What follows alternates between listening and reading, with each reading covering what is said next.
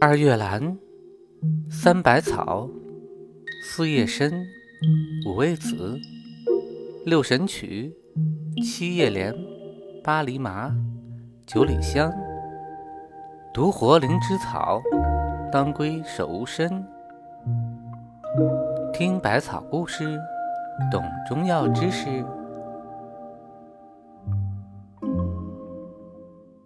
杜甫与白头翁。传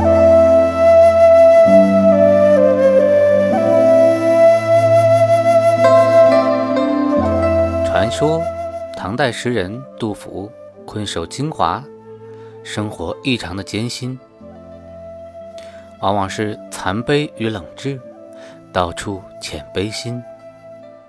一天早晨，杜甫喝下一碗两天前的剩粥，不久便呕吐不止，腹部剧痛难耐。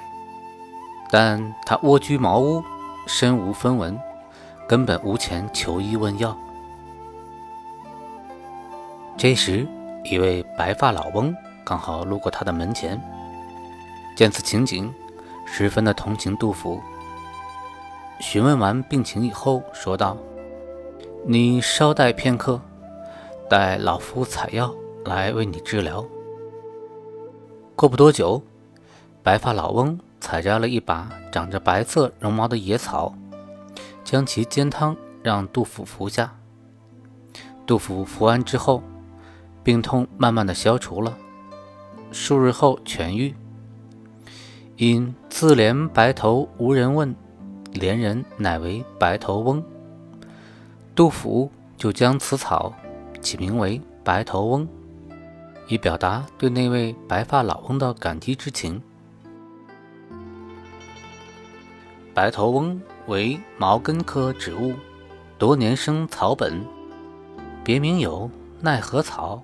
粉如草、老翁花、白头草等等，它分布在我国的吉林、辽宁、河北、山东、河南、山西、陕西、黑龙江等省的山岗、荒坡及田野间。